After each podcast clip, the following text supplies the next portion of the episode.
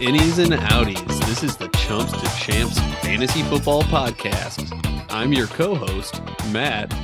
We got the other co host, Scott, and our main host, Danny. How you doing, boys?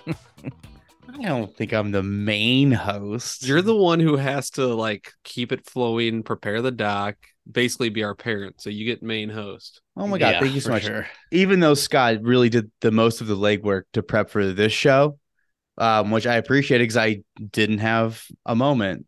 So big, big Speaking of- thanks. Indie innies and outies. Do either of you guys uh watch the show Severance on Apple TV? No, but I hear it's No, really it's on my good. list. Oh yeah, just finished the first season. Pretty good stuff. All of our Hmm. all of our listeners know though. They're like innies and outies. I got it, Matt. Okay. These guys, chumps. Well, I've heard of the. I mean, in reference to belly buttons, yes, I'm. I'm aware of what those are. Yeah, that's exactly what it is in the show too. You know. Oh, But- good. good. Well, we're recording this on Monday, September 11th. Um, the Bills Jets game is in the third quarter as I'm speaking right now. So I guess technically week one is not completed yet, and the tilting is still very much in swing, uh, especially with me in my life. So, other than what's happening right now, or maybe including what's happening right now, how do you guys feel, Scott? You tell us. How has week one gone to this point? Uh, and uh, not like to hear. not great, but not awful. So I'll tell you, I did. I was feeling good after the noon games in both leagues. Uh, really all three, I guess, if you got touchdown only. But then my three o'clock guys just did nothing for me. To where of our uh plus one leagues, uh, both of that way now. I'm gonna go 0 and 2 and 1 and 1. So not not what I wanted. But I'm hoping it's just a slow start because if that's what I'm gonna get out of Jalen Hurts and Lamar Jackson this year, I'm in trouble. Matt, how is your week one gone? Any better than Scott? I don't. I don't know what's so hard about this whole fantasy football thing. Oh, good for Seems Matt. pretty easy to me. Mhm. No, good. Good first week. I think I more or less have wins in all leagues. We have some weird scoring format leagues, but we're really chalk it up to a win in everything so far. I guess some crazy things could happen at the end of this game that change that, but I don't foresee that happening. Fantasy football is stupid. Let me start off by saying that what we're doing is stupid. And if you're good at it, I think that you're stupid. So, no, it's gone we just incredibly we poor. all waste a lot of time on it collectively. So I I'm in way too many leagues and I'm doing so bad. So bad. Joe Burrow, thank you. Lamar Jackson, thank you. Um it's going really, really rough. I've run in any luck I could have had has been bad luck. And even in this game with the Jets and Bills, I really didn't need Aaron Rodgers to do what he did to his ankle. I'll explain it, but uh it's going really bad. And So go ahead. I was just gonna ask, uh, one performance, one sighting of it. How do we sit on the whole Lammy Jacks thing? I mean, we've been bickering back and forth about it all preseason. Have your have your opinions changed, or you still got full faith? Well, so I have had full faith up until that game, and now I am I am my nervousness on my nervous meter has been turned up to about a seven. um, I thought that was really rough to see, and I know they figured it out. Mark Andrews wasn't there, X, Y, and Z, but I think a lot of it has been in comparison to Joe Burrow, though. Lamar Jackson, Joe Burrow, Joe Burrow, Lamar Jackson, and Joe Burrow also just pooped his pants like you wouldn't believe. Very true. Very true. So, but no, you are correct, and I, there's not a bigger Lamar Jackson lover than me, and I am getting, I'm getting upset to say the least. Um, why don't we get into the news and notes of a very, very interesting week one, and then we'll refresh you guys on the um the docket from here on out for our, our mid-season uh, show it goes news and notes. And we'll talk about a little bit about week one. We'll talk our three big takeaways from the past week, or in this case, the overreaction week. Um, then we'll get into our, then we'll move on to week two or the next week, you know, put it in the past and move on. We'll look at our flavors of the week for week two. Um, we're not gonna do conundrums because it's Monday night right now, and it's hard to. The games aren't even over yet, so it's hard to do conundrums. But then we'll look at week two's uh, survivor locks, upset picks, and of course the weekly draft, and we'll cover what has happened. So, lot to go over. Let me start us off before we get into injury news because there's a lot of it and just big games and such. There was uh there's two stats I wanted to bring up to you guys. Nope, three. The first one being how low scoring week one was. Did you guys notice that when you were watching? Yeah. Oh yeah, while I was dozing away during all these games. Mm-hmm. Yeah, there was 59 touchdowns total entering tonight's Monday night game. Uh, the last year there was 73, I believe I heard, and the year before that I think there's 88. So, if your fantasy team didn't do particularly well, that's, I don't know if anyone's really did. Kind of a snoozer, like Matt said, right? Um, with the sports betting stuff, there's a lot of uh sports bets that you can do like alternative passing yards, and I didn't do any of them this week for quarterbacks getting over 200 because I just you got to wait and see. You're not really sure, and there were a lot of quarterbacks, even if they won the game, like Dak Prescott. They scored 40 points and he didn't even get 200 yards passing because the defense did everything. Mhm. And to be fair, I'm pretty sure there were like four or five games where it was like pouring down rain, wet, sloppy conditions that maybe I'm going to chalk that up as a, you know, not ideal conditions for the quarterback in the passing game. And maybe they'll figure it out next week. Yeah, Mhm. the the rain's probably what really hurt Tannehill. Kind of threw his game. we'll get we'll get into it. I see his name on this doc for sure. But oh, the other thing that I wanted to bring up, like uh, Scott kind of just said about the Cowboys and how good they are. I saw these two stats online, and I uh, these are not my stats because I did not look them up. But when the Cowboys beat the Giants forty to nothing last night, did you guys catch any of that game, or did you turn it off because it was so disgusting? yes. Yeah. I had it on. So, this is the first statistic with the Giants. So, last night the Giants lost the game 40 to nothing. They lost the sack battle 7 to nothing, okay? They lost the turnover battle 3 to nothing. They had a field goal blocked and returned for a touchdown and Daniel Jones threw a pick 6. That was the first time in NFL history that any team has had all five of those things happen in an entire season. Wow. And they got it all done one game. they all got it done week one. How amazing is that? Is lost the game 40 nothing or worse by point differential, lost the sack battle by seven, turnovers by three, and then the rest. The first time ever that's happened to an NFL team for an, across an entire season. I thought that was so awesome to read. Setting records. The second one about the Giants, both of them were about the Giants. I'm sorry, Giants fans. We have a lot of Giants fans. Here are the Giants drives last night 12 drives, and they went blocked kick return for a touchdown, then three plays for minus 11 yards, and then minus nine yards, including a pick six, and then a three yard drive, then an interception drive, missed field goal drive, minus seven yards and a half, seven yards, turnover on downs, lost fumble, turnover on downs, minus four yards, end of game. It Not can't not a very offensive day. it cannot get worse than that shit. oh man. Yeah. I mean, you watched any play where Jones went back in the pocket and he got sacked. Like it was every fucking play. It was just Mhm. embarrassing. Yeah.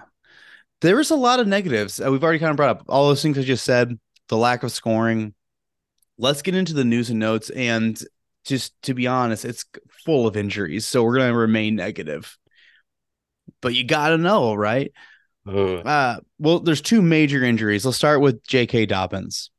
J.K. Dobbins tears his Achilles and he is done for the season. Uh, oh. Bum skis. I, for some reason, was just out on Dobbins everywhere this preseason during draft season. And I don't know why, because I've always liked the guy. And maybe I just had some kind of telekinetic, futuristic vision of this happening because I stayed away from any shares. Sucks for him. Okay for my fantasy. Now, you were, I will say that you were wrong to avoid him. Well, no, you were totally right. Super, super right. But he looked great Yeah. before this. I mean, he looked agile. He scored a touchdown. He was moving really well. He's getting all the work. So this is a really super bummer. Scott, do you have Dobbins anywhere, or what are your emotions on? Uh, I do not have him. Um, I'm hoping this sparks Lamar's running game a little more. yeah, the hard thing here too is not only is Lamar gonna have a heavier running presence maybe now, but the running back group behind it is so muddied. If you had Dobbins in fantasy, it's not like okay, I'm just picking the next guy up. It's I don't know, is it Myles Gaskin? Is it uh what what's uh what's the other main guy? So Gus, Gus Edwards, um, Justice Hill scored two yeah, touchdowns. scored two Justice touchdowns, Hill, Gus Edwards, and then they even have like Melvin Gordon on their practice Yeah. squad there and stuff. Like they can they have a lot of options, and you can't just pick up somebody on the So- waiver wire to replace him. So what happened? So Justice Hill and Gus Edwards uh, both got eight carries last night. Justice Hill did eight carries for nine yards, and he did score two touchdowns. That's not good, but I think he got a lot of goal line work, so it's not like he could have done.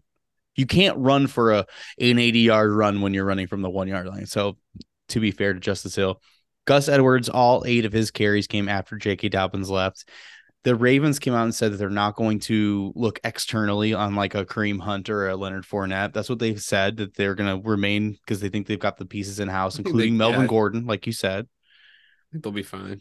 What I will say this: the one saving grace about thirty minutes before kickoff, I dropped Rashad Penny because he was a healthy scratch. I'm like, we talked about that how that could happen, and I picked up Gus Edwards before kickoff because I have J.K. Dobbins, and I was a like, nice just in case. Oh my gosh, it's not going to be enough. point out but that early in the preseason, you were a big Rashad Penny fan, and I you was. kind of turned on him.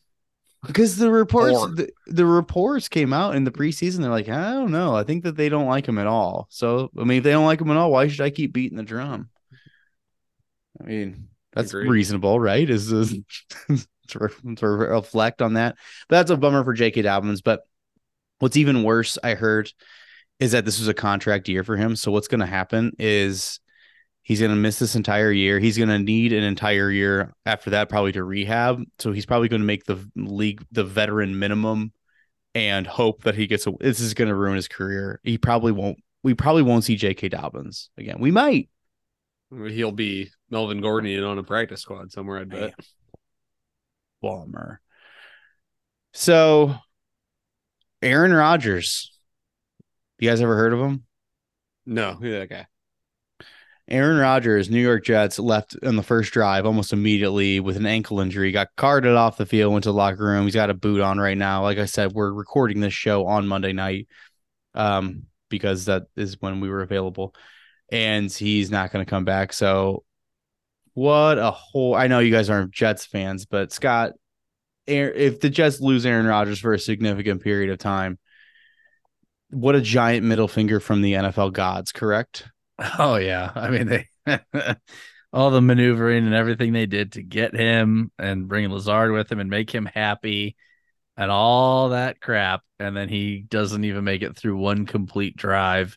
I didn't see what happened. I know he was getting sacked, and they said he got twirled down. I don't know if his like foot or cleat stuck and his ankle saw- twisted. Yeah. But, I saw yeah, one replay and it didn't bad. look particularly bad, and that's a bad sign if you're an old man getting an ankle rolled up on a not particularly bad looking hit.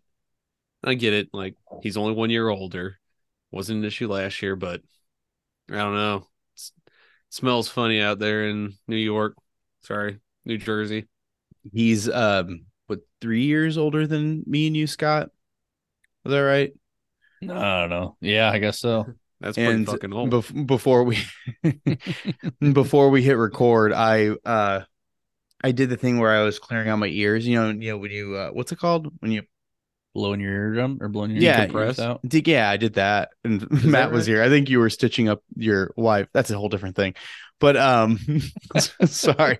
But I did that and I almost passed out because I got really lightheaded. So that's my health status.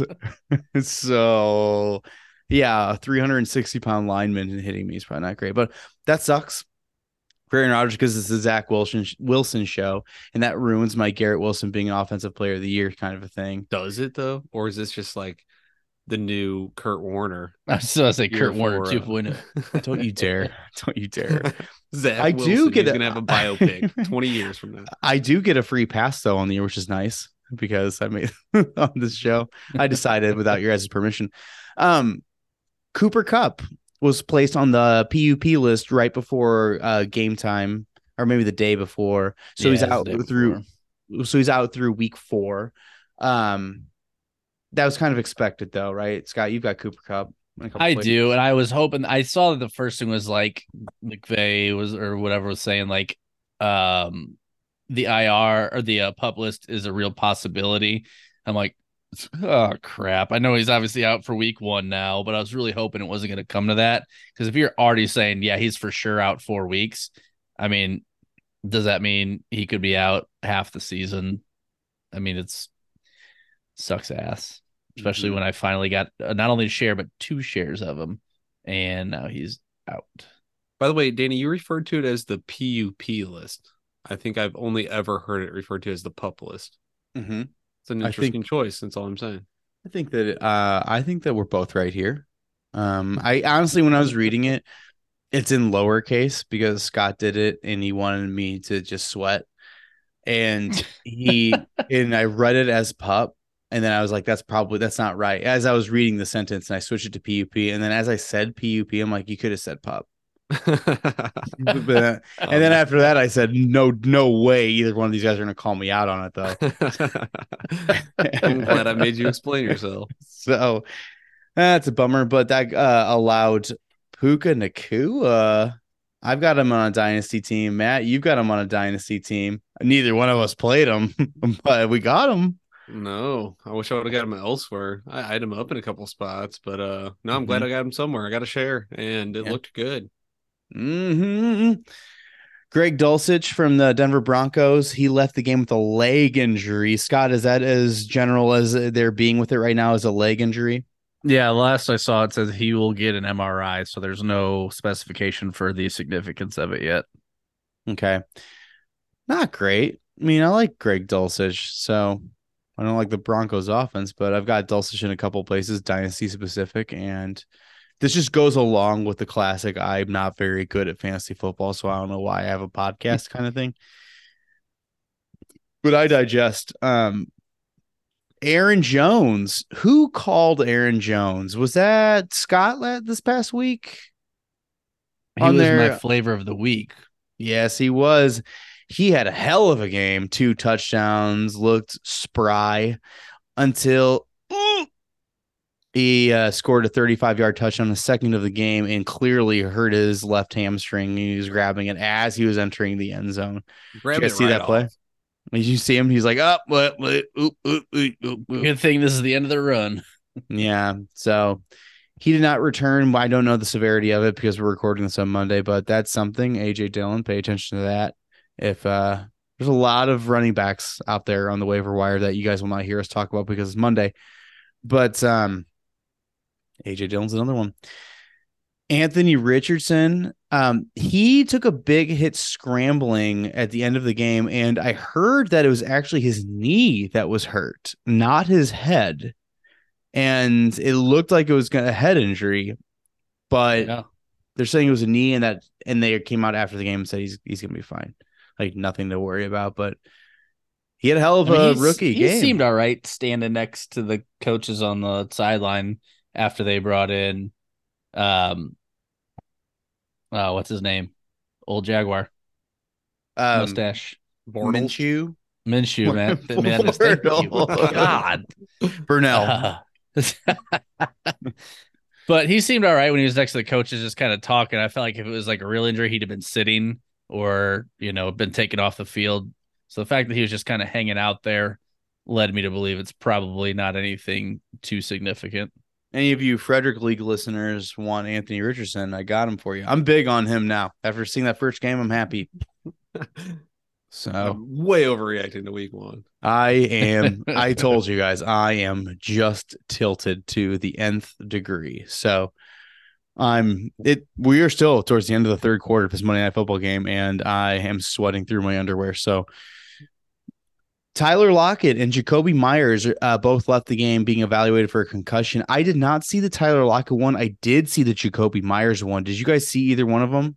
No. The Jakobi Meyers one was graphic.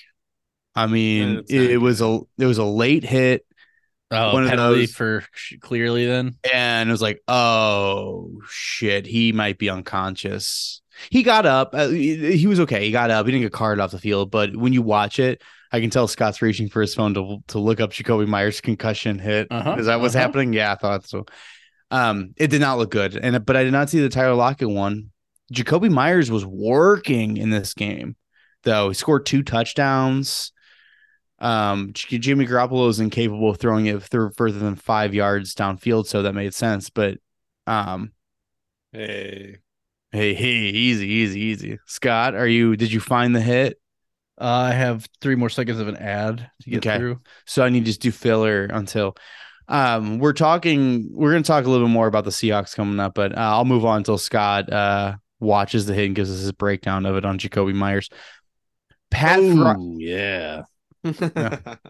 So he was going down, Yeah. and then the guy like catapulted low. yeah, super Um, late, not okay. I, now, do you say late? I mean, he wasn't touched. He wasn't down. I mean, it was aggressive. I get it, but at the same time, it wasn't. I was thinking like a late hit, like Well, he had yeah, I like mean, the a throw over the middle. blow, he that's not clearly late hit, missed the missed the catch, and then I'm- got plowed. I'm giving you guys the Justin Timberlake meme rem now of mm, you guys, that was not okay.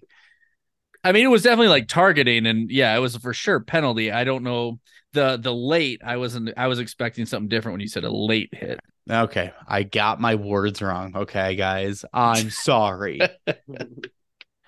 So Pat Freiermuth did not return after taking a big hit to the chest on an end zone target. I saw that he left the game. I did not see that hit. I saw Um, that one. That was that was as soon as he got hit, you're like, oh, like it. I mean, it clearly knocked the wind out of him, and you could tell just watching. You're like, that hurt my chest a little bit. And he, I mean, he kind of he he rolled over to his stomach and kind of, you know, was on his knees, and you could tell like he not only got the wind knocked out of him, but that is going to sting for several days. Not great. His teammate Diontae Johnson left the game in third quarter with a hamstring injury. I heard about this one, and it sounded like one of those hamstring, like he reacted to the hamstring injury in the way of like, oh, that's gone. I lost my hamstring. Like a Yeah, holy shit, and not like a oh, it's gonna be okay kind of a thing. Like Yeah, a, he he grabbed it it. immediately when he went down. That one definitely seems like he's going to be out several weeks. If I had to guess. just as I toted Diontae Johnson for being so good, and I got him in a league that's important to me. This is guys. This I might quit. Fan this podcast. I made it through 173 episodes, and this might be it. I just can't handle it anymore. Matt, This your is emotions. good encouragement for our listeners to stick around. yeah, I'm gonna give it 30 percent effort. I'm gonna get hammered drunk.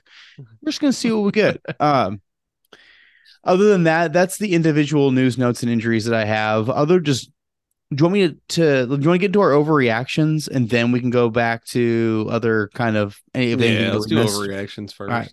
All right, Matt, start us off with your first out of three week one overreactions slash big takeaways. It can be an overreaction or it can be an appropriate reaction. My first reaction is that Tannehill can Tana hang it up. oh, everybody knows we're me and Danny are Titans fans. We got Sunday tickets, so we're watching that Titans game. Some, I'll I'll still start this by saying there was some pretty awful officiating there that screwed the Titans. But my God, I can't even hang it on the officials with no, that of calls because let's let's start there though. Let's start there because I am not one to be like the officials fucked it up. They got so much wrong in the one half that I saw because I had to leave at halftime to go take my son to a soccer game. I was it was atrocious. The the, the kickoff, opening kickoff, they fucked it up, and then and the Titans had to use uh, a uh, a challenge, Challenge. flag on that, and they won it, because, which is great that they. But it was just endless. There was a fumble return touchdown by the Titans that got ruled an incomplete pass, and it was absolute bullshit. And Yeah, well, maybe that I'm all, biased. They called it wrong on the field because they blew the play dead when the player had a clear shot at the end. This was this was after everything happened. They let it go until he had an open field at the end zone. They're like, "Whoa, whoa, play's dead. That was incomplete." The play gets challenged then by the Titans again after winning the first terrible call challenge. All the replay, their their official uh in the booth or whatever, the two analysts and everybody at home saw that is a fucking fumble pulled out of the back of the quarterback's hand. the announcer called- said it. They kept it an incomplete pass. Just I I don't know. That being said, Matt, continue with your Tannehill take. Uh despite all that crap. Yeah, if those calls would have gone a different way, maybe the Titans would have won anyway. But I can't even blame it on that because Tannehill didn't look good. And I've I've probably been the biggest guy in Tannehill's court on this show and in my friend circles. Just like, hey, when he plays, they win. He's he's pretty he's pretty solid. Like he can play with a team around him that's run first, play action, blah blah blah. He can make it work. He didn't look good. He was slow to make decisions. When he made decisions, they weren't great decisions. He was underthrowing receivers, were- they were the- overthrowing receivers. They're the incorrect decisions. He had like three interceptions. I don't even know what the final number was, and he could have easily had twice that. He had some awful throws. He missed wide open receivers on some pretty cleverly designed plays, actually, for the Titans to to play uh, or to dream up. I was impressed by some of the play calling wasn't terrible. I don't know why Henry wasn't on the field enough. I'm getting away from the Tannehill thing, but he needs to improve his game or else they're going to be trying to get Will Levis on the field or even, God forbid, Malik Willis again. No. Oof. Oof. Scott, you want to bring us into your first overreaction slash regular reaction? Uh yeah, so I have uh the Cincinnati Bengals appear to be off to another slow start. And I know that it was was it crappy weather conditions for them? Yeah. That's Um, oh, oh, yeah, apparently, it wasn't crappy for Cleveland. That's what I was gonna say No. though. They're both they both have the same conditions, but so yeah, the last five years in 2019, this was the year before Burrow was there, but Dalton was there. They started 0 and 3. Burrow's first year, they were 0 2 and 1. In 21, that was the only year they went 2 and 1. Last year, they went 1 and 2. Now they're 0 and 1, and next week they have another division rivalry in Baltimore, who didn't look great, but you never know with that matchup. And then the Rams in week three, who looked all right in week one. So, I mean, obviously Cincinnati was fine last year, made it to the AFC championship, but for some reason, they always get to off to a slow start. I know Burrow obviously missed a lot of training camp and everything with the injury to his calf. Maybe that's the explanation this year. I don't know. But since he never really comes out of the gate firing and doesn't look like this year's going to be any different. Isn't uh, aren't the, aren't the Bengals? Don't they struggle a lot traveling to Cleveland? Yes, historically, it's not good there. Okay, I don't yeah. know if Burrow has won there yet, or there's something weird. I think they've lost their last like five of six playing out there, but that could be hearsay. Last year they played on Halloween and they lost 32 to 13. Joe Burrow did there. The year before that, they lost at Cleveland. It was week 18. What are you going to do? 21 16. So is that that was his rookie year, wasn't it? 2021 or was it 2020? 2020 was they lost 35 30 at Okay. Cleveland. So they they struggle there. But you're right, the conditions were bad, but Joe Burrow was he's one of the reasons why I'm having a really rough time today. Um my first fantasy takeaway slash overreaction. Tyreek Hill is the best wide receiver in the league and will win people fantasy leagues as long as Tua is healthy by far. Like Cooper Kupp last not last year, two years ago, Michael Thomas before that, Antonio Brown before that, Julio Jones before that. Holy shit! Did you guys catch any of the Dolphins Chargers game and see Tyreek Hill? Just I saw the saw, highlights. I saw some of the plays. Yeah, he's like, we get that he's getting older. You think he's gonna take a lose a step, but you know what? This guy is so fast and so quick, so shifty and so good that if he loses step, he's still making monster plays in the NFL. People are three and four steps behind him right now. Here's the overreaction I'll give you. Next year's fantasy drafts, he will be the 101 and it won't even be close. I won't be taking him, but I'm not gonna say it's outside the realm of possibilities. Mm. It's it was unbelievable what he was doing. It was not.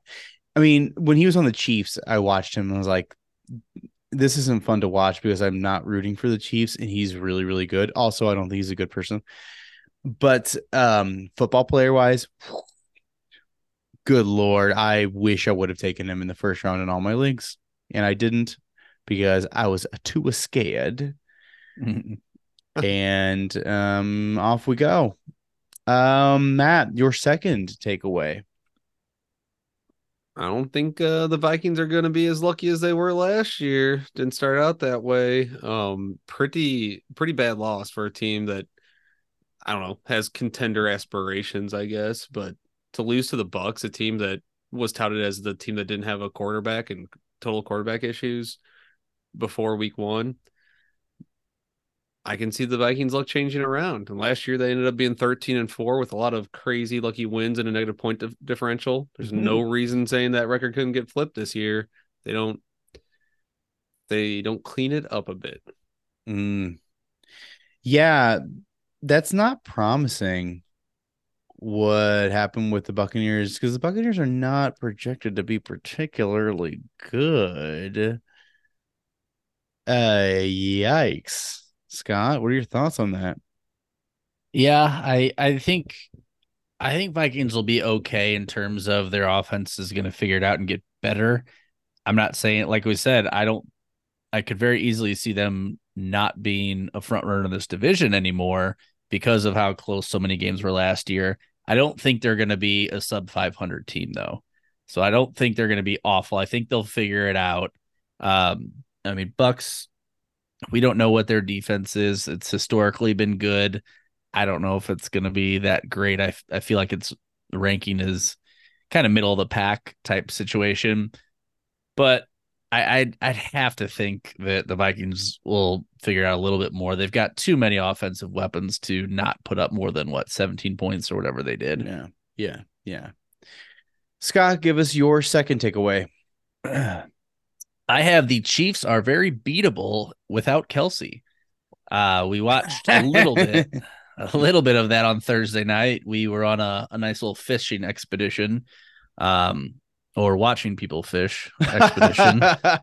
um, and, Is that you uh, or me? both, unfortunately. I, I was the only one actively trying to catch them, but uh, anyways, so we we caught a good amount of it, and there were a, a lot of drops from seeing the highlights and everything from Kansas City. That I mean, it was obviously a close game. It was a one score game. It came down to the last drive where you know a few things go differently throughout the game. Obviously, that score could have been flipped, but I mean, it just goes to show that if Kelce ever does start declining, they need to get a number one receiver back in there. Letting Tyreek Hill go, I mean, like we just saw him win the Super Bowl. It's fine. They're still a good team.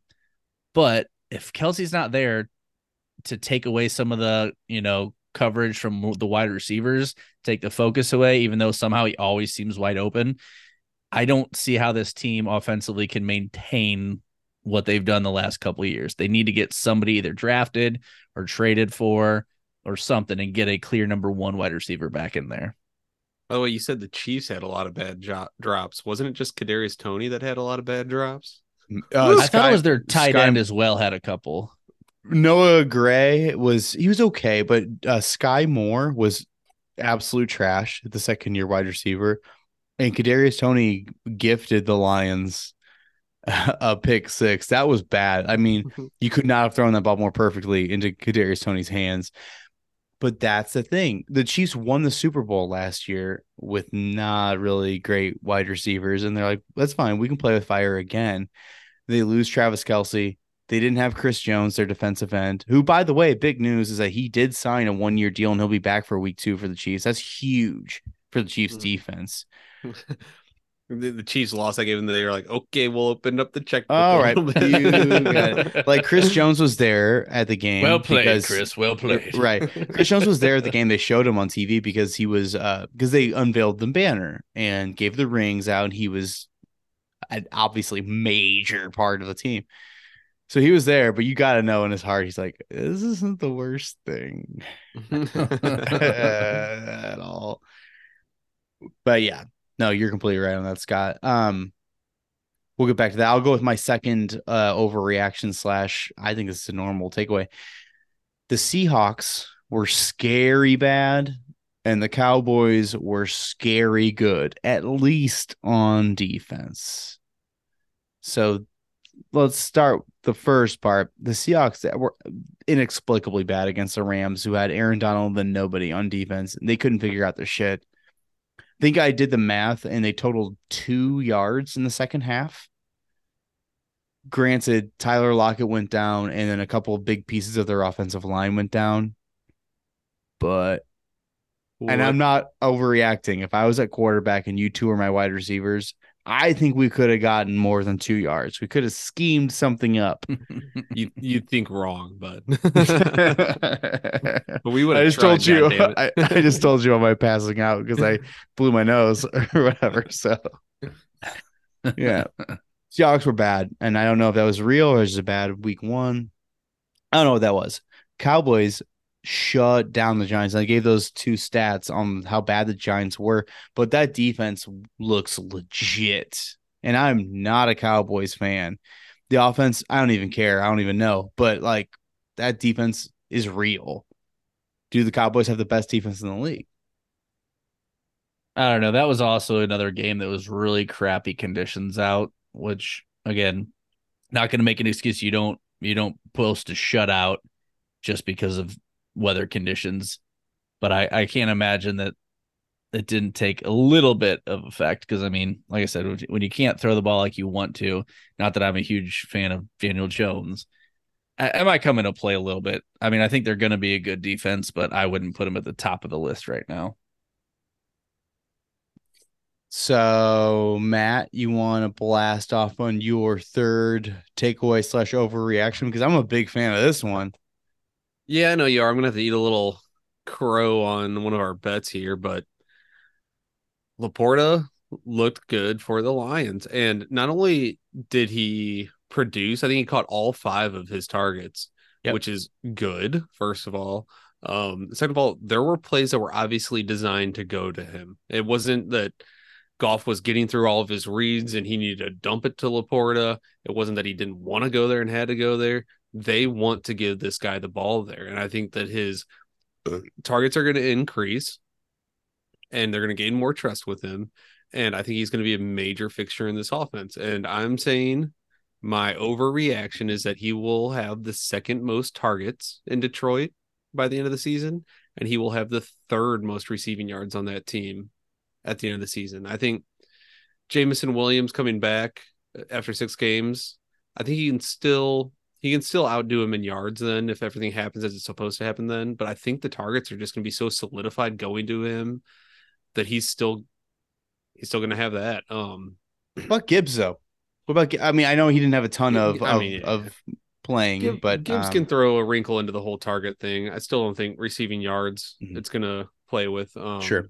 I want to see Sure. a little bit more. I think Gibbs' workload's going to inc- increase there as well. But Mhm. I mean, your boy Danny's favorite David Montgomery didn't look bad.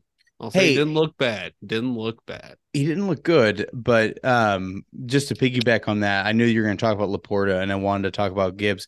So, like Scott said, we were uh, camping and we got to watch pieces of it, but also, shocker, I had a few beers.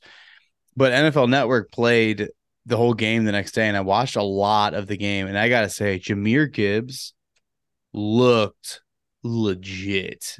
Like mm-hmm. really, really good. He had a touchdown and his foot just slipped right out from under him as he cut. Like I, I'm not going to blame him for that. He it, it was wide open spaces for a touchdown because of his cut.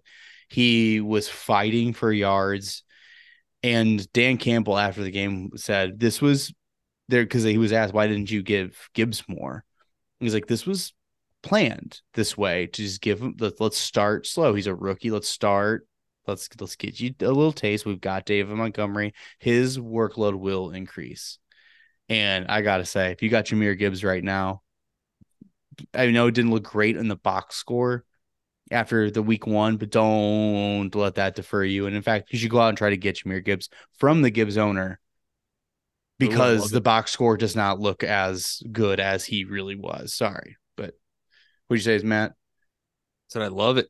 Okay, and not to take away from your LaPorta thing, but the bet was that he I have him as a top twenty tight ends, and you think that's going to happen now? Yeah. Well, I took that bet not realizing how mediocre top 20 is. And at this point, I think yes, he he exceeds that. I'm not gonna I'm not gonna buy you the six pack yet, but uh, I have nothing. I'm on your okay, right now. I have nothing in my heart right now because of fantasy football. So I need something. Give me that.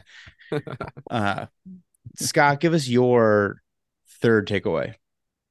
Uh, mine is Sam Howell uh, in week one, spreading the wealth. Uh, rookie quarterback in Washington not only gets the win, but clearly isn't leaning on any one wide receiver in week one. Like a lot of times you see rookie do, you know, their first look is always a guy that they hone in on. But I mean, This is his second Jahan- year though. He's not a rookie. Oh, sorry. Yeah. Might as Um, well be. yeah. Uh, Jahan Dotson was the third receiver in yards, and Terry McLaurin was fourth, which is surprising. So Curtis Samuel, five receptions, Logan Thomas, four, Jahan Dotson, five, and Terry McLaurin only with two. And they all had between 30 and 50, 55 yards. So it was pretty even. And the one passing touchdown was actually a dump off to Brian Robinson for a seven yard touchdown. Uh, side note, Brian Robinson is clearly the RB to have there, 19 carries to uh, Antonio Gibson's three, uh, which well, I kind of figured was going to be the case. But, anyways, um, the the fact that he's spreading it is great if you're a Washington fan because you know it opens up a lot of things. But if you're a fantasy owner, uh that uh you, you don't know who to play. And I know Terry McLaurin was still kind of probably had a little bit of coming off his injury, so maybe that could explain a little bit as to why he only had two receptions. Um, but I mean, it, it's good to see a young quarterback spreading around like that. But for fantasy implications, it's gonna be it's gonna be hard unless somebody kind of rises to the top here of what you're gonna do with those wide receivers. the cream always rises to the top. I, I think that um Jahan Dotson. I don't know. I love Terry McLaurin though. I'm not gonna say that Jahan, Jahan Dotson's better than McLaurin, but they may be equals. Just a weird game. You know, they're Yeah, going I mean- against the uh the 32nd ranked Arizona Cardinals defense. It's just scary when you're out there. Uh, Logan Thomas actually led in targets with eight, uh, but Jahan Dotson was right behind with seven. So My final takeaway I may have been wrong about Brock Purdy and I may have been wrong about Tony Pollard in the good way. Wait, no, the bad way for me, the good way for them. Um, I think I said on this show, I made Tony Pollard my bust of the year. That's okay. I'll just come right out and say it. That was stupid. Um, he he did score two touchdowns. Really bad about getting him in two leagues for a little Yeah. bit of time. Yeah, I don't know why he did that. It was dumb. Like he, he it took him a minute to get used to like because like Matt said, he wasn't the only guy here there at the beginning. But when he was running, you're like, okay, yeah, never mind. Yeah, and I, I think they're No, gonna get it. be smart about usage, and they're gonna keep these other guys in the mix. But at times they were getting like full series and stuff, or at least a lot of the midfield work and everything. I think Tony Pollard is just gonna keep eating away at that share. Yeah, and I may have been wrong about Brock Purdy. Um, he looked great. I mean, he didn't look unbelievable, but he looked like he knew how to run the offense. He knew that the offense, he didn't have to just win the game outright because his defense is so good. That's another thing we'll talk about real quick. San Francisco 49ers. Holy shit. If Brock Purdy looks as good, I mean, look outstanding. He looked good. Christian McCaffrey, Brandon Aiyuk was a stud, stud Mhm. muffin out there. I like that- that. I really started to warm up to him a lot during the the preseason and snagged a couple shares of him in drafts, and I'm happy I did. I, everything I was reading on him sounded very positive, and I like this team. Happy about it.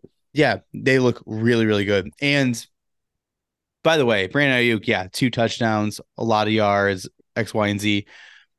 Brandon Aiyuk also was a key part in Christian McCaffrey's big touchdown run. I think Christian McCaffrey, Scott, you have him somewhere. It was like a 60 something yard run. Yeah. I have in Yeah. two leagues. So yeah.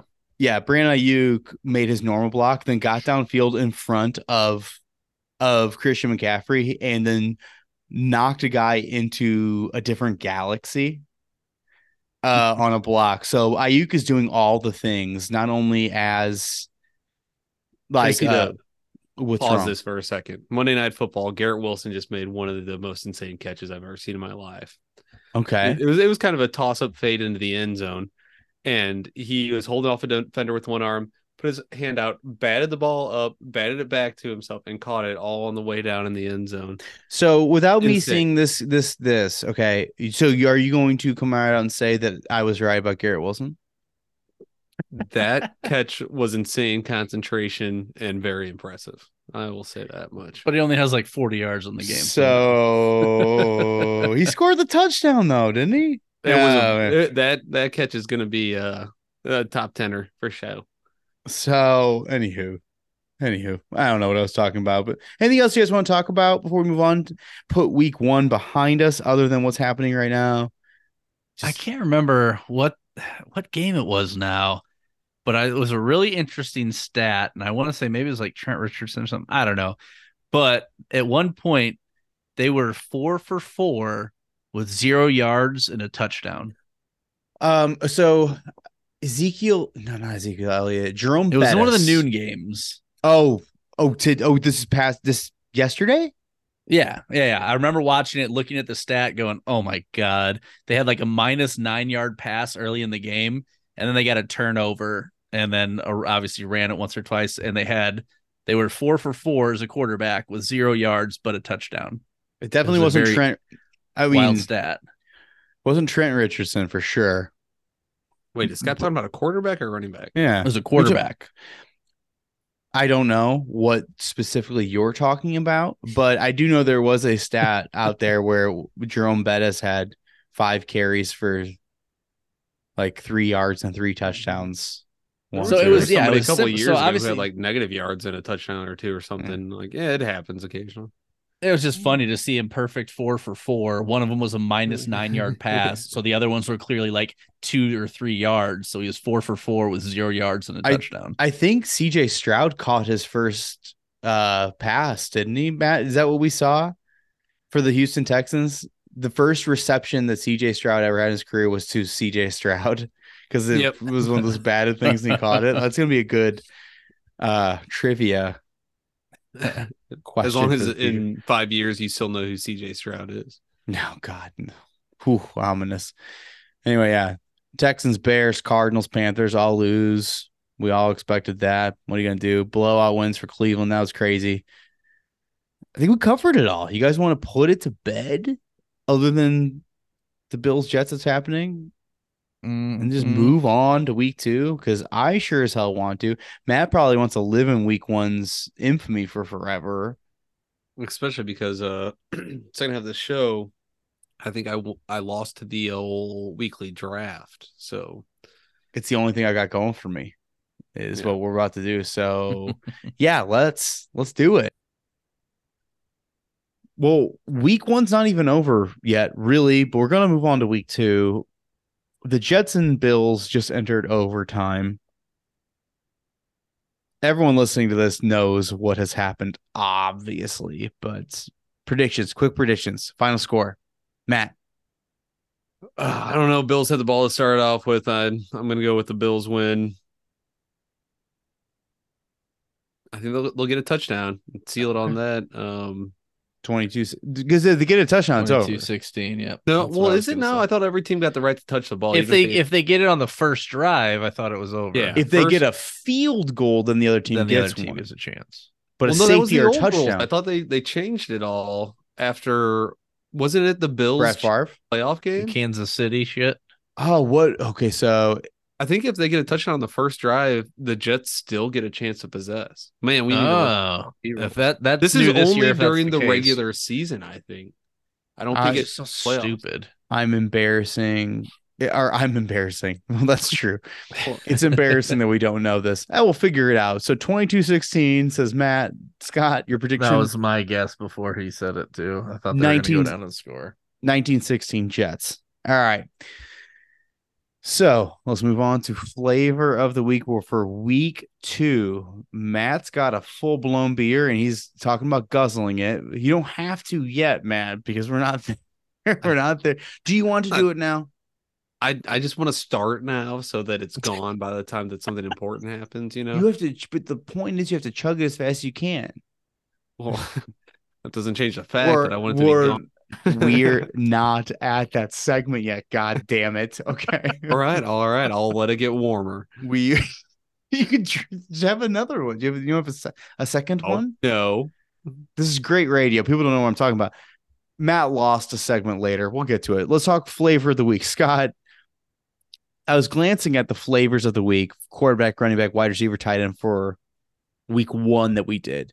You hit on the majority of them. How do you feel today? Uh pretty pretty pretty good. Yeah, I don't think any I mean taking a quick glance, I think Sutton was the only like He got a touchdown. shocker, but because Jeudy was out, that's why I went with him. And yeah, he had a solid day. Matt, um, so Scott, your quarterback was Lawrence. His running back was Aaron Jones. Courtland Sutton is a wide receiver. I don't know what Evan Engram did. He had But- it like I think 50 yards with like four so so, like oh, a, it's fine. A, a Fine. tight end who doesn't get a touchdown was like average. It was like six Yeah. points. Yeah. So fine, fine stuff. And then Matt, you went out there and you bound you just like uh Here we go. Matt, tell us what happened just now. Obviously We had to something happened in the Jets Bills game. Uh, the the Jets just won it off a very impressive return. Um, he changed fields. He was patient on blocks. He made a good move on the punter. Uh, my God, like Jets just beat the Bills without Aaron Rodgers. that defense, Yeah, man, is that's a- the legit. Well, and I mean, Zach Wilson came in and didn't look bad. He looked better than freaking uh Josh Allen did in that game. My Well, the. Jets defense is better than the Bills defense, so it makes sense. Jets, and who knows what happens to Aaron Rodgers? Maybe we'll be back next week. This is another. I don't know what the official stat line is, but let me pull it up real quick and box score. Buffalo, Jake Allen, 36 yards rushing. Okay, that's not terrible. I was going to say for all the quarterbacks that you think of as like rushers, didn't particularly rush that much. They all, I think, finished at like 30 yards between Hurts, Lamar, and Josh Allen. You know, suck ass is what happened. Bunch Um, of ass suckers. I- we so we we just paused kind of for the end of the crazy Bills Jets game. What the hell are we talking about? Flavor of the week. Um, Flavor of Yeah. the week. Scott went over that he did a really good job last week. I was about to tell Matt how great of a job he did with his wide receivers because he blasted off three wide receiver flavors of the week and he hit on all of them. I know Hmm. one was Mike Evans, one was Calvin Ridley, and the other one, I don't remember who the other one was. Was it Chris Olave? It might have been Olave as Okay. well. I deleted mine out of the I show. know. I didn't realize we were doing the whole last week thing. So my You can tell underneath it because we put last week. You know, I only saw yours and it said LW. and eh.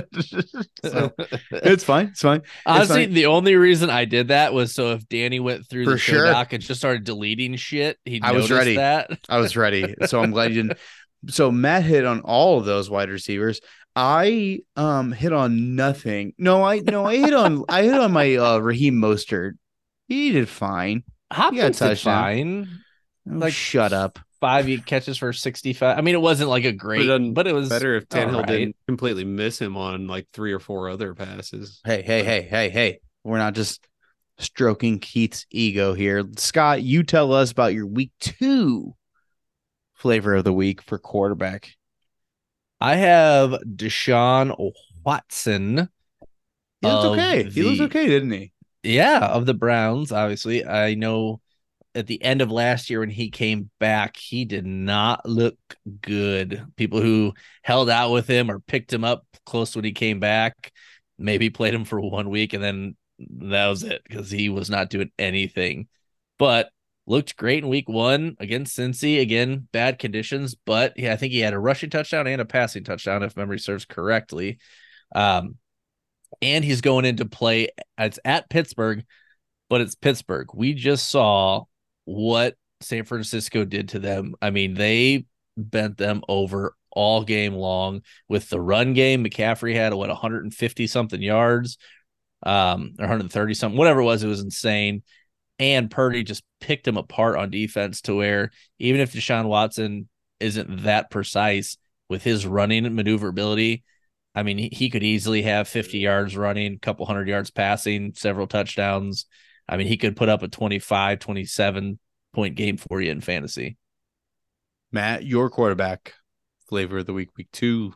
Ooh, mine's Jared Goff. And uh obviously we all know the Lions beat KC last week and Goff's numbers weren't like outlandish or anything like that, uh, but he he won the game and he looked just fine doing it. And guess what? He's coming home. He's against Seattle. Did not look good week one. I don't think their pass defense is very good against QBs. I think Jared Goff has a great week this week, and I, I think Danny disagrees with me, but I think he rolls on. I just I I think that this is a trap game, is what I told Matt before the show. Seahawks at Lions, and we'll get into that, but the Seahawks look so bad, and the Lions are on top of the world. Lions at home, Seahawks traveling. It just feels like a trap. That's Mr. Glass is a half empty over here. But uh, uh, I've got burned in a lot of survivor leagues. I get and it. Lions are the Lions. They do Lions things. They get screwed by the refs. But you know what? They did in week one. This is a new new territory. And uh besides the whole it's gonna happen, there's no reason why this doesn't go well for Goff this week. There's no statistical on paper reason other than it's the Lions. No, I like it. I've got Anthony Richardson, uh, Indianapolis Colts as my quarterback flavor of the week. He looked good in his first ever game as a rookie, over 200 yards passing. He had a passing touchdown. He had a rushing touchdown, which is big thing is rushing. And he's playing against the Texans. And I know that the Ravens struggled for a minute and then ended up winning handedly over the Texans. But I think this is a great time for Richardson to really blast off. Um, the Texans are trash. So Anthony Richardson is my quarterback flavor of the week. Scott, your running back. I have Rhamondre Stevenson uh, versus Miami. Uh, we just saw a crazy shootout where Miami's defense was uh, not good. Um, trying to look up real quick what they gave up. Oh, that they gave up the most rushing yards in week one, 234 yards. Uh, I believe they gave up 90 yards to Joshua Kelley, the backup behind Ekeler. So between those two, they had 200 plus yards and then probably a couple scrambles from the quarterback of Herbert. But 200 yards given up, which I know Rhamondre, and actually Elliott was in there a lot more than I was expecting him to be right off the bat. Uh, but he fumbled like on the first drive, which I know Belichick doesn't like. But I think Rhamondre is still going to be the bell cow back. He's going to get his attempts this week on a, like I said, on a defense that couldn't stop anybody from running. Even if he splits, he could still get 100 plus yards, just like both of Ekeler and Josh Kelley did last week. So I think he's a pretty good play here for the Patriots to have a, a bounce back in week two. They might not win, but I think they're going to have a better offensive showing between the running and passing game. Uh, Matt, what is your running back for the week? Running back of the week is Derrick Henry. Um, disappointing week one for the Titans, but I'll tell you what, when Derrick Henry got the ball, he still looked good. He was still the monster that is Derrick Henry. He's as long as he's healthy, he's not too old uh, to be dominant in this league. He's coming home. He's against the the Clippers, LA Chargers. Um, and I don't I don't see them being the biggest test of them. And I think the Titans are gonna realize that Henry needs to be on the field more, getting utilized more, even though that might not be what they want. That's what they need. And I think he's gonna have a big week here. Mm, I like it. Mine is uh Travis Etienne. Scott's boy, Travis Etienne, I should say. Huh? Scott, Mhm. guy, you ever heard of him? Travis Etienne, 18 for 77 and a touchdown on the ground. He added five catches for 27 through the air. He looked legit. Um, he looked really good, really spry, as they say. And he's going against the Chiefs, and the Chiefs are trash. So now, now that they're getting Chris Jones back, I guess it's gonna be better. I stand by this pick. Travis Etienne is going to be wonderful this week. Um, and it's to make it's to make the Chiefs' life tough to get back to one on one. So, like it there, Scott, your wide receiver for the week two. I have Amon-Ra St. Brown, who had a great week one, about 80 yards and a touchdown against the Chiefs. Uh, going to, like we said, play at Seattle. Um, regardless of if they win the game, like we just mentioned, it could be a trap game with how high Detroit is, and Seattle has the ability to bounce back. But Seattle, other than the Chargers, gave up the most passing yards in week one. They gave over 330 yards. So their defense is not what it used to be. It is not the Legion of Boom anymore. I think we can all kind of agree that the last several years they have not been the powerhouse defense like they used to be a handful of years ago and people are going to score on them. It's not like they're going to win games 17 to 9 anymore. They're going to give up some points. They got to score some points to win. So I like Detroit's throwing ability and uh Amon Ra is uh is a beast without um uh what's his name uh Williams being suspended.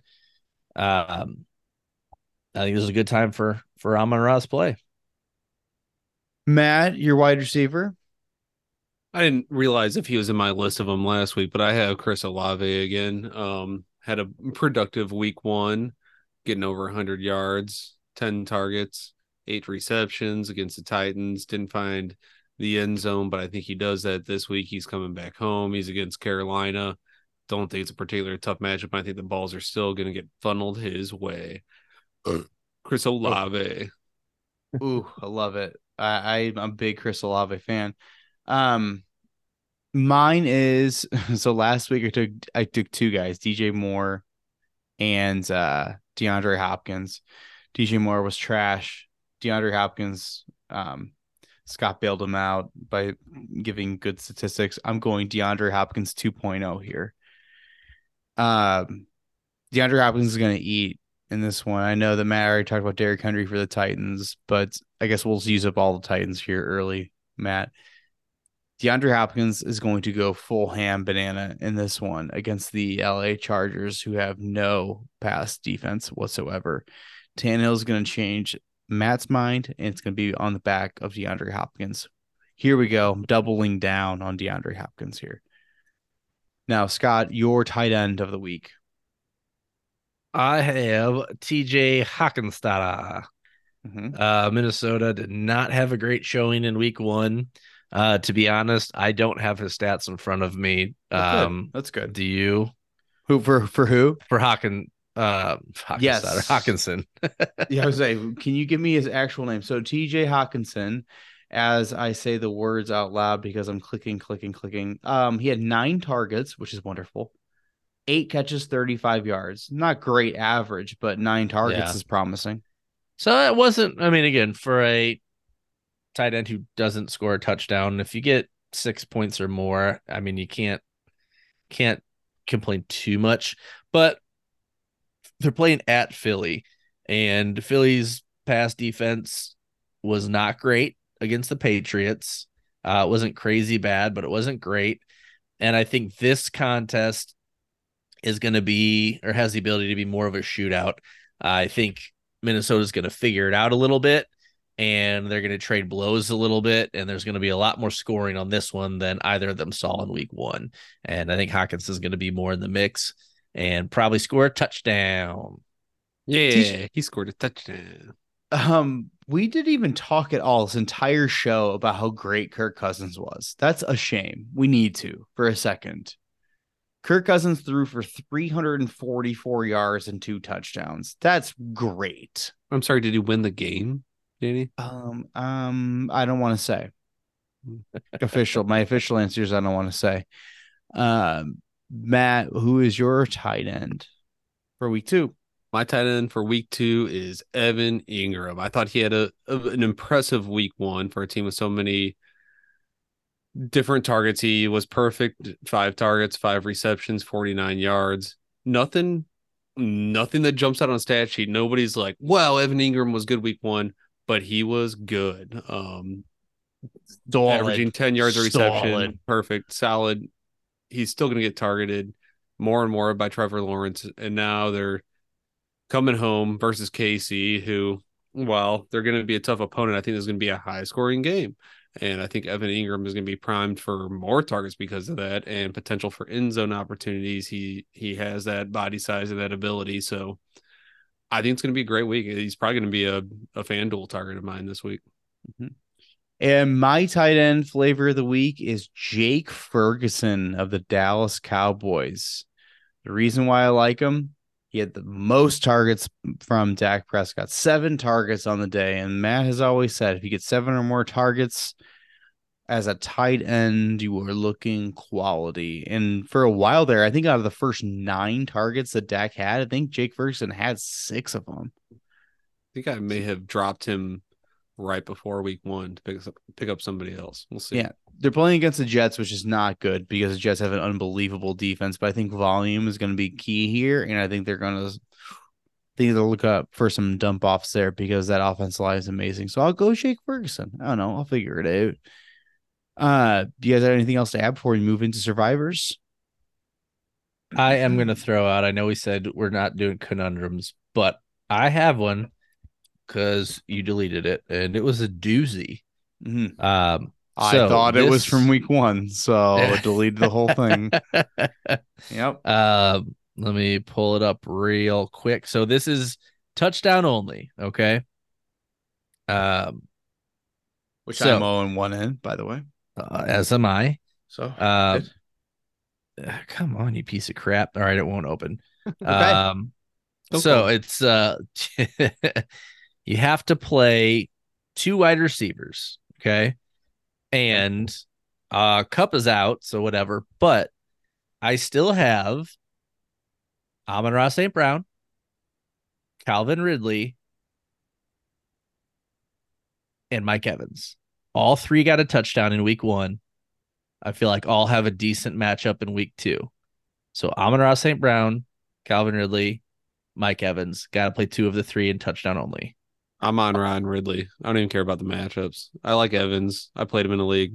I don't think it. I don't think I start him over either of those guys. I think I go Ridley and I go Evans. And I think it's because I think the Buccaneers play the Bears, right? Yes. Uh, you play everybody against the Bears, and Calvin Ridley is just getting too much volume against the a crappy Chiefs team. So I think Amon Rob, that was awesome. He got that touchdown, but I think he, I think that'll settle, and he's going to be the kind of guy that's going to get an insane, a crazy amount of like a Keenan Allen type receptions, yards, every now and then a touchdown, like CeeDee Lamb as well. Danny, you Um, had the Bears as your biggest surprise during the. Don't Chump do this. Don't so don't do this. Don't do what you're about to do. let's talk a little bit more about that. You can't do that. You can't do this. Not live. No, no, no, no, no. You can't just dig up all the skeletons in my closet. Okay, you can't do this. So no, I don't want to hear it. Um, let's move on. Do we do we answer it? We get. Oh, and get there's it? DeAndre Hopkins there too. Sorry. Oh, well, that's a horse of a new color. That's uh, I got pretty stacked wide receivers: Cooper Kupp, Calvin Ridley, Mike Evans, Amon-Ra St. Brown, and DeAndre Hopkins. must feel pretty good. Both Well, I can only play two and of them, so I need to And trade for a running back. Yeah. And this is all touchdown only too, right? yeah, It's a gimmick league. It's fine. It's fine. All right. Survivors and underdogs. Here we go. So, just to cover how week one went, uh, Matt is in the lead in this one, guys. He's up one to nothing to nothing. So, Scott's survivor was the Buccaneers, which he got. His underdog was the Commander. Wait, That's week two. You're you're you're, you're incorrect. so his survivor was the Jaguars, which he won. and his underdog was the Panthers, which he lost, but that gives him a net total of zero because that's the standard. My survivor was the Ravens, which I won, and my underdog was the Titans, which I bullshittingly lost. Um, I will do the rest of this league under protest because that was bullshit. I thought Yeah, if you got your survivor, it was one point, but if you lost, it was minus one, and then the underdog was plus one if you got it, but nothing if you missed it. No, Yep. if you get your survivor, you don't get anything because it's it's a pick that you should have got. Your underdog is like your shot in the dark, and if you don't get it, no big deal. You weren't supposed to get that anyway, so it's a net zero. So basically, we all got our survivors right, so we didn't get anything there. We didn't get negatives, and I was Yeah. the one who got the underdog right, so I got plus one. Yeah. So Matt went with the Commanders as a survivor, got it right barely, and his underdog was the most badass of picks, which was the Lions. So he is up one nothing overall. Feels good. Feels good, guys. Yeah. Just to remind everybody, Scott ended the season at minus two in this. Yeah, this is a stupid game. I don't know why I had to throw that there. Currently beating Scott from last year. so week two, here we go. Here are the matchups: Vikings at Eagles. Eagles are seven point favorites. Uh, that's on Thursday night football. Chargers are three point favorites at the Titans. Oh, that's a bummer as a Titan fan. Raiders at Bills. Bills are ten point favorites as of this moment. We'll see. Ravens at Bengals. Bengals are three and a half point favorites. Chiefs are three point favorites at the Jaguars. Packers and Falcons are even. Seahawks at Lions. Lions are five and a half point favorites. Colts at Texans, even spread there. Bears at Bucs. Bucs are three point favorites. Giants, who got just shellacked at home, are four point favorites somehow to the Cardinals. At the Cardinals. 49ers are uh, eight point favorites at the Rams. Jets at this moment in time are three and a half point dogs at the Cowboys. I got no idea. That line's going to go somewhere. I don't know which Yeah. direction. They won the game, but they lost Aaron Okay. Rodgers. Who knows what's going to happen? Still, in- Potentially, he might play. in Sure. Dallas, whenever Dallas had a very impressive outing, I think it might move to like negative three, but I don't think it moves much, to be honest. Mhm. Yeah, and after that, I mean, those are the two bet. Whatever the with the over under is, I'm betting the under on that because those are the two best defenses in the league outside of San Francisco. I'll say that's another one there, but Jets and Cowboys are great defenses. Commanders at Broncos. Broncos are three and a half point favorites. Dolphins are two and a half point favorites at the Patriots. I think it's Monday night football's got two games, if I'm not mistaken. And as the Saints are three point favorites at the Panthers, and Browns are two point favorites at the Steelers. So, that being said, Scott, give us your survivor pick. I have the Buccaneers playing at home against the Bears, who aren't real good. Mm-hmm. Okay. Matt, your survivor? I got the Lions. I already talked about them earlier. Um, they're one of the higher home favorites, and I picked them as my underdogs last week. And what they showed me last week, I'm put pick them as my favorite this week against the Seahawks, who did not look good in week one. I think uh should be a good one. I have got the Buffalo Bills. They're 10 point favorites at home against the Raiders. I don't believe in the Raiders, even though they're 1 and 0. And as long as they got out of that game unscathed, which I, at this moment in time, I think that they did from a like injury status, I think the Bills are a good one. And I'm taking a strategy here, guys. I'm going for who are projected to be the best teams at least through the first four weeks and just see what happens from that point on. So, Scott, your underdog pick, and to qualify the underdog, we said three points are worse as the underdog. So, Yeah, I have the Commanders that are three and a half point dogs are at Denver. So you got the, you know, whole altitude thing, but whatever.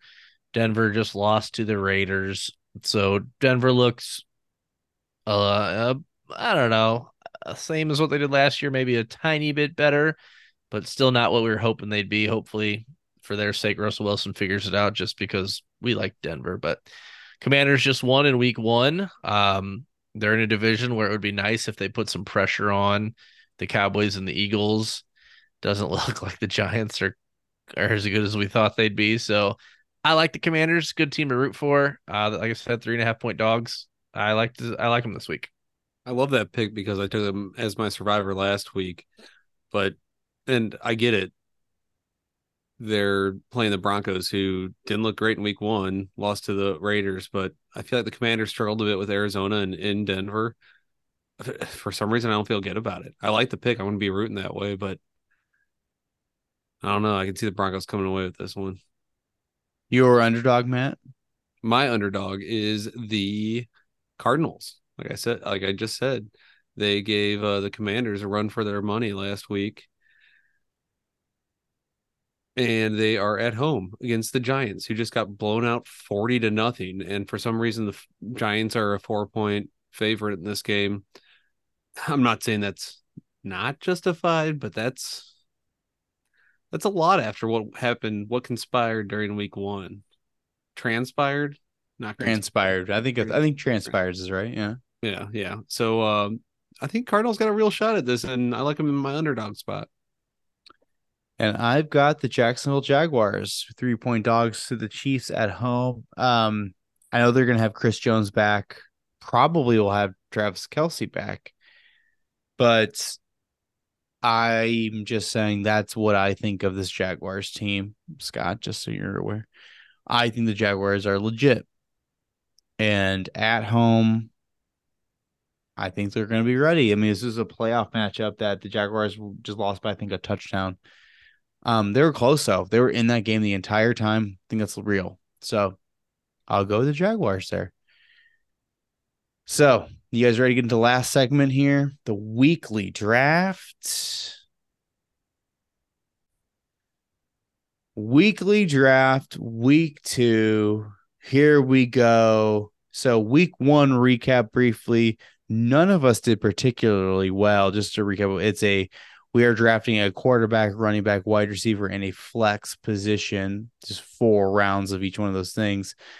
I won the week with 46.08 points. Scott got second just behind me at 45.78 points. And Matt is the loser of week one oh. at 40.32 points, which means, as last year's rules continue to now, Matt has to chug a beer right now. He's showing us on the camera and off he goes. It's been sitting there for about 20 minutes. Um, because he thought the segment was earlier. I gotta say, he's doing really good though. Way better than I did last year, all those times I lost. But right back in the swing of losing, Matt is doing on the weekly drafts. Um, the winner of the weekly draft at the end of the league is the guy with the most wins, but mainly it's the guy with the least amount of losses. I think that's Scott, that's the ticket, right? Least amount of losses. Yeah. Yeah. Yeah. You don't want to be that guy. You don't want to be that guy. But here we go. We drew for random position for this weekly draft right before we hit record, and it's going to go Danny, Scott, Matt, and a snake for four rounds. Are you boys ready? I'm ready. I think I'm ready. All right. My first pick is going to be running back Travis Etienne of the Jacksonville Jaguars. I talked about him on a previous segment, about how much I love him. I need him now in my heart and in my life. So Travis Etienne for me. So now it is to Scott's. Okay. Okay. I am going to go with Okay. You're doing Jamaal great. Jamaal Williams. Jamaal. He's only got a limited window as the starter. I tried that I last like week. So that means next week I got to remind myself Jamaal Williams is a guy before Kamara comes back because you boys already took him once. I get it. I get it. So Jamaal Williams, running back, Nolan's Saints. Now it's Matt for Dubs picks. I'm gonna go a couple baby or not baby bubbles flavors of the week. Oh, okay. I picked uh first one being Derrick Henry. Um, I mentioned already why I think he's gonna have a good week. I think they're gonna realize they need to use him more. He's at home, good matchup. Blah blah blah. Blocking my Derrick Henry while he's still fresh and healthy. After that, I'm going to pull. Oh my god, I pulled the Danny, and I I had a tight end r- written down. Right, we have, like, I'm gonna just keep going with it. It worked for Danny last week. it did. I'm gonna go within my flex, Evan Engram. Also mentioned why I like him this week. He was efficient in week one while he didn't bust on the stat sheet. I think he has the opportunity to do that this week for Jacksonville. Evan Engram is my flex play. That's picking that good. That's good. Take it down. All right, Scott. You got right. your next pick. I'm gonna go with Courtland Sutton is at home versus Washington. Jeudy's you still out. are not allowed to on account of you did last week. oh, did I really? Week Oh. one. We made it to week two. I thought- I, in my head, I thought he was my uh, flavor of the week, not this pick. Wow, that's embarrassing. All right, then I'm gonna go with Keenan Allen. That's a good one. That's a good pick though, because Keenan Allen's endless. So Keenan Allen against the Titans. I am going to go. I got back to back picks. I'm going to go with my quarterback here. I'm going to go Anthony Richardson. I talked about how much oh. I Oh. like him. Neat. I think I'm going to do that. And I'm going to pair him with Michael Pittman. What? Michael Alright. Pittman Jr. is my wide receiver. He had a ton of targets with Richardson. I love that. I love the stacking. You know, I love stacking. So I'm going to do the stack there. So goes back to Scott. I'm sure you're going to pick Courtland Sutton again or something. I am going to take my quarterback here, and I'm going to take Kirky Cousins. Like I, was said, hoping I it'd be Geno Smith. All right. it could be a nice shootout with Philly, and uh, Philly didn't look too good against uh, the Patriots' pass defense. So, see what we got. There, there you go. Matt, you got Dubs picks, your final ones, your quarterback and your wide receiver. Yeah, quarterback. I'll go ahead and take Deshaun Watson here. He had a productive week one against the Bengals. He is at Pittsburgh this week, and Pittsburgh didn't seem like they cared to play too much football, you know? And I think uh I'll burn that while he's still available for me. Um, wide receiver. I had a couple that I'm interested in, but I think I'm gonna go with Amon-Ra St. Brown. Um, you can't. You took him last Oh, week. no, I did you, I did the Scott thing. you both did it right out of the gate. Oh, I got another one, Danny. AJ Brown is going Oh, it's good. Oh man. Hey, you know what, Danny? You're going to do it one day, and we're going to be Last really bad about it. last year, you guys didn't do that until like way deep into the season. I don't know if you guys ever did it. You know what, At least yeah. you're good at remembering who we picked last week. Maybe not good at fantasy football, but you know, it's right. That's that's true. That's a that's a cheap shot, but that's correct.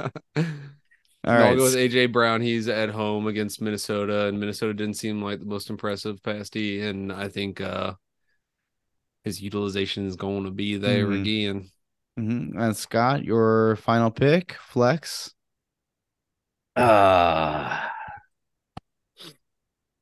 Okay. I I That's just fair. I just don't know. Okay. Well, I'll write that down. Um, Pass. uh, so I'll tell you the pick I want to pick, okay. and that's AJ Dillon.